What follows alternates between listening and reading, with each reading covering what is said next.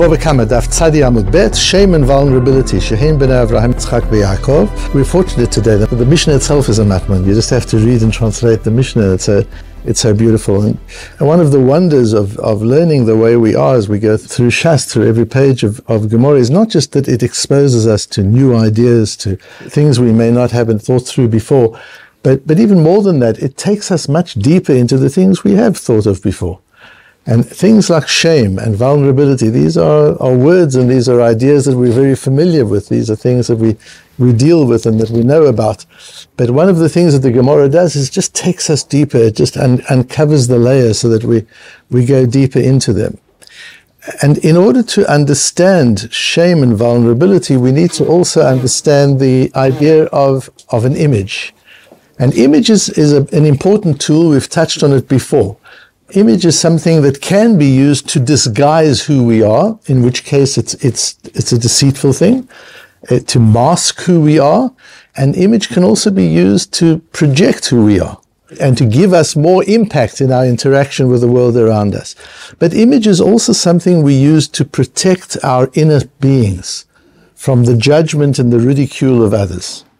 So whether we take the most simple idea of image, which is the clothes we wear, in, in clothing there is an element of projecting authority, there's a, of projecting presence. So we use clothes as an image also to amplify our presence.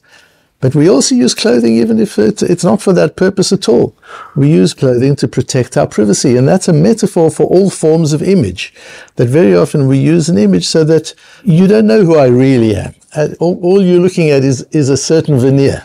So if you're critical of me or you're judging, judging me, it's my image you're judging, it's not me. So it enables us to, to protect our inner being. And it also means that we can keep our inner being pure and not have to modify it all the time to fit in with our surroundings. So you can modify your, your image without having to modify your true identity, without having to modify your neshama. Uh, you can modify your, your image. You dress according to the occasion. Or there used to be a time when people used to dress according to the occasion. And you, you dress according to the particular mood that you're trying to create or that, that, that is created. You behave in certain ways. You modify your language. There are various tools of image you use to fit in.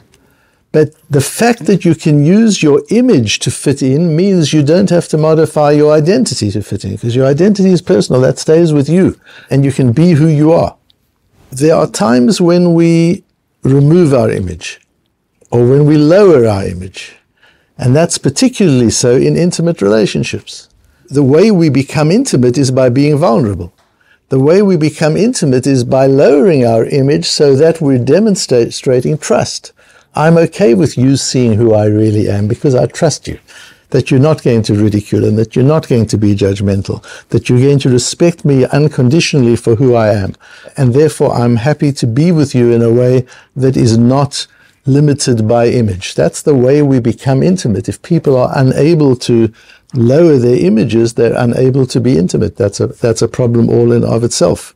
However, for an individual to remove the image of another, to expose the soul of another, without that person's permission, that's shaming.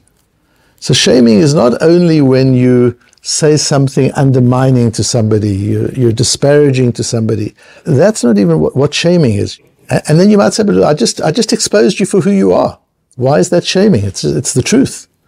Doesn't matter. Shame, shame is the truth because you're not entitled to all the truth of another person. A person is entitled to protect some of his or her truth through the image with which they wrap themselves. And in Kabbalah, we've got that whole concept with levushim, the whole that Hashem wraps himself with layer after layer after layer, and we can't penetrate to the essence to the essence of Hashem. So this idea of layering and protecting the essence through Im- imaging, through covering, is something that is, is core to the Bria. It's the way that the world is, is created and the way it, it operates. With that, we'll understand the issue in our, in our sugya a little bit better. The issue that this Mishnah is dealing with on Daf Tzadi Amud Aleph and Amud Bet is how do you quantify boshet? Boshet is one of the things you have to pay. When you damage somebody, you are often causing them shame, in addition to pain that you might be causing them, and loss of income that you might be causing them, and medical expenses that you might be causing them. In addition to that, you could be causing them shame. And how do you quantify shame? Everybody's different. How do you know what, what shame is?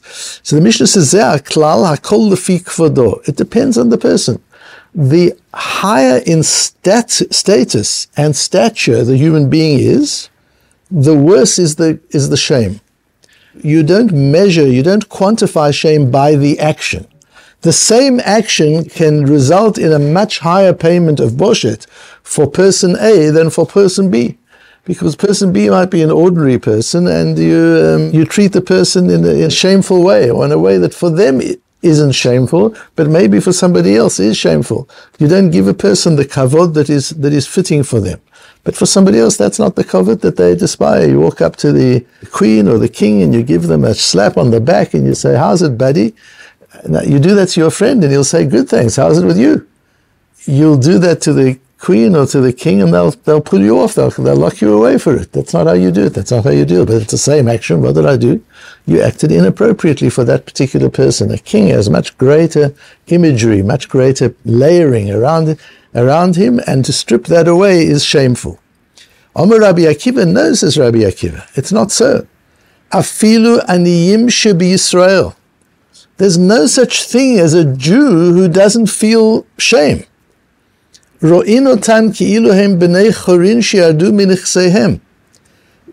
a poor person, a, a, Jew who has nothing, who's homeless, who's, who's moneyless, you look at that person as if he is a bnei chorin, a free person. There's discussion in the Achronim what bnei chorin means, but based on our shiur on Daf Pezayin Peches, we talked about the fact that an Eved, Rabbi Yehuda said, Eved ein lo boshet.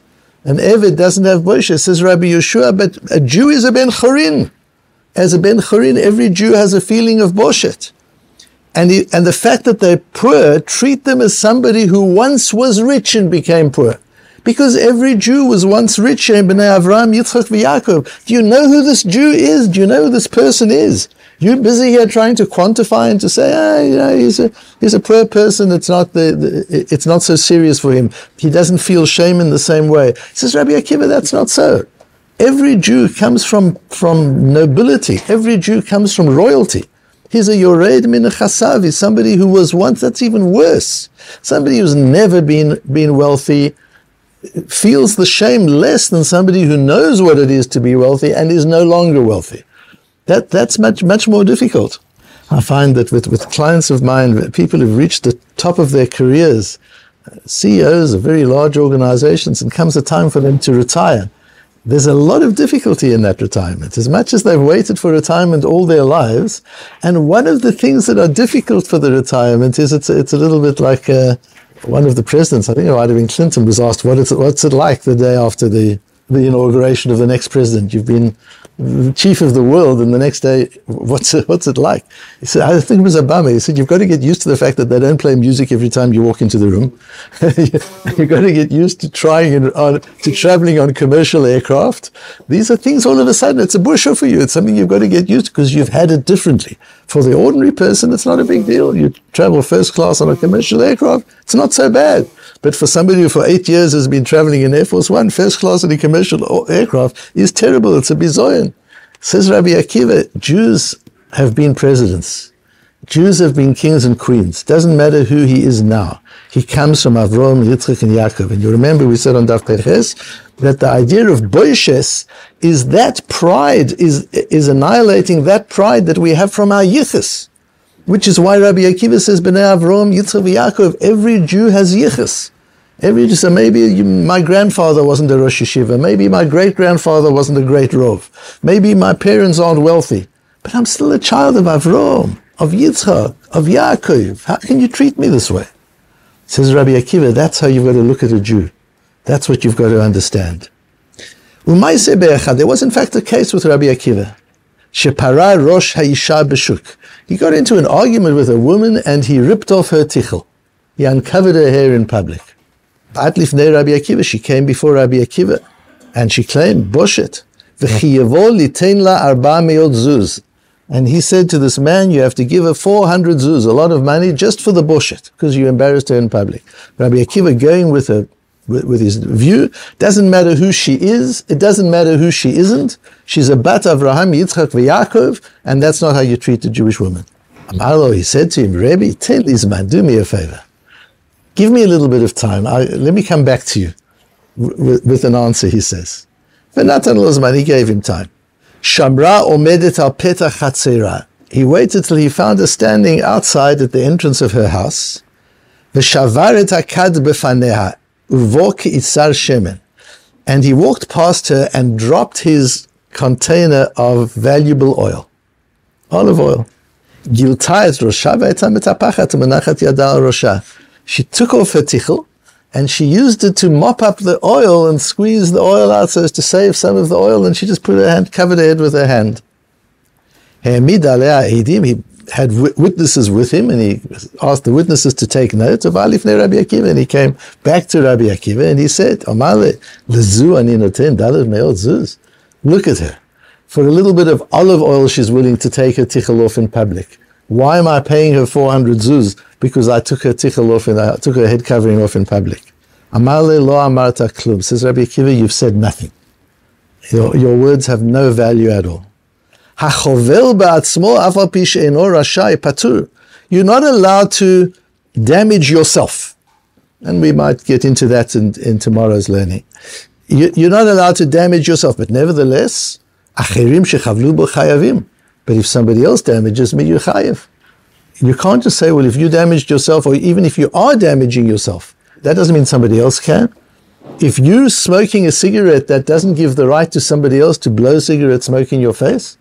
They'd say, well, you're, you're smoking in any case. Clearly, you don't care about it. No, you a chovel about one person's entitled to do what he wants with his own with his own life within within degrees. But that doesn't give somebody else the, the right to damage him further. Er you're not allowed to just tear up the, your, your plantation.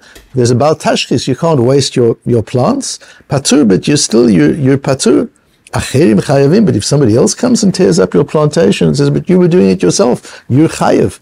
So the, the, the Nezikin cannot be evaluated based on whether the person, him or herself, values that which you've damaged. Even if they don't value that which you've damaged, you're still not allowed to do it and you're obligated to pay. That's Rabbi Akiva. Uh, Tosfos goes into the Hachova Batzmafa Pishen Rashai Patur. What is the, the chiv? What does it mean Patur? If you hurt yourself, the, the Mishnah says Rabbi Akiva, you're Patur. What should you be chayiv? Who will you pay? What does it mean? וצריך לדחוק ולומר, פטור אף על פי שאין בו צד חיוב שאין חס על גופו, אחרים שחבלו בו חייבים. What it means is, if you damage yourself, not that you're patur, if you damage yourself, it's a sign that you do not attach value to that which you've damaged, to yourself. And therefore you would think if somebody else damages you, they haven't really reduced your value, they haven't taken anything from you, nevertheless you're chayiv. This is a little bit difficult to understand in terms of the Gemara that we had back on Daf Pei Vov, where we had a brisa, similar to a Mishnah there, be sure arum chayav. If you embarrassed and naked person, you still chayiv. You still have to pay boshet. You still have to pay for the shaming. Sure arum bar boshet. If a person is walking around naked, is he a bar boshet? Does busha apply to him? Is that is is he sensitive in any way to shame? He's demonstrating that he is shameless. What? How could you be causing shame? Amar Rav Papa, room, that kachinu laman. And says Rav Papa, you're right. If he, if he were walking around in the street naked, he, he's demonstrating he has no shame. Here we're talking about where the wind blew his cloak up.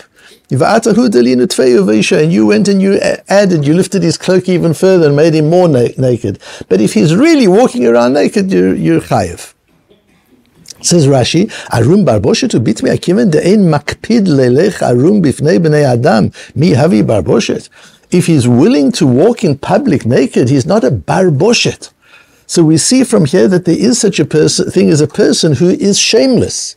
So back to our case where the woman demonstrates that she's shameless as far as her head covering is concerned, why did this person have to pay 400 zuz in, in that particular case? And what we have to understand is the difference between head covering in this case and, and total nakedness. Rashi says in the case of, of the Sota, Farah, the Kohen, has to take off her head covering, Mikan livnot Yisrael shigilui harosh genai. From here we see for Benot Yisrael that for Benot Yisrael, uncovering their hair is ganai. It's it's shameful for them. And that might be not just the uh, uh, an uncovered head, but the act of uncovering the head. Somebody taking off your head covering is a ganai. That's something which is which is. Imagine somebody who doesn't wear a kippah normally. And in a particular case in public, he's wearing a kippah. And somebody walks up and snatches his kippah off his head. And he gets angry, and the person says, But you normally don't wear one in any case. What are you getting angry about? I'm getting angry that you took it off. Because that's the difference between intimacy and shame. If I remove my image, if I remove my covering, that's a choice I'm making to make myself vulnerable for whatever reason I'm doing so. For the sake of intimacy, or in her case, to mop up the oil. Whatever the case is, I'm entitled to make myself vulnerable. I decide how much image. I decide where, whether I wear a tuxedo or I wear a, a, a swimsuit. That's my decision. You can't come and rip my tuxedo off and leave me in my undergarments and say, but I saw you on the beach and you were in a swimsuit. What's the difference? Not your business. I can make that choice. You can't make that choice. When an individual reduces their image, they're creating intimacy and trust. When another rips away an individual's image and exposes the person in ways the person didn't choose to be exposed themselves, that's called shaming. That's called boshet. And for Benot Yisrael, the, for an ordinary person, there's a difference. On Pevov, we're talking about a person doing something which humanity considers as shameful. It's not about a Jewish thing. It's humanity. You don't walk around the street naked. Nobody does. No society. You don't do that. So, so there we're talking about a demonstration totally of this is something that I don't that I don't care about. But in our case, in the Mishnah with with the woman, she is entitled to decide on her level of of image. So again, there is a certain image which is common human decency. You're walking in public, you walk with clothes. That's common human decency. Then there are higher areas of image. A person wears a jacket when he comes to shul. That's what he chooses to do. If you rip his jacket away or you mock him because he's wearing a jacket, that's shaming the person. It's his decision to decide how much to put on. This is not about a universal principle. On Daf Pevov, we're talking about a universal principle. Here we're talking about an individual's level. And the Bat Yisrael, the, the, this idea that Mikan Levinot Yisrael Shigilui Harosh Genaylahen demonstrates how we are much more sensitive because our inner beings are so precious to us, because our inner beings are so sensitive and so easily damaged, the importance of cloaking our inner beings in a protective garment, in, in protection, which is the outer form, which is the, the levush that we wear is higher. When we choose to remove that levush for purposes of intimacy, that's our choice. But for somebody else to penetrate another person's image and expose that person in ways he or she didn't choose to be exposed, that's shaming and there's a chiyuv of boshet.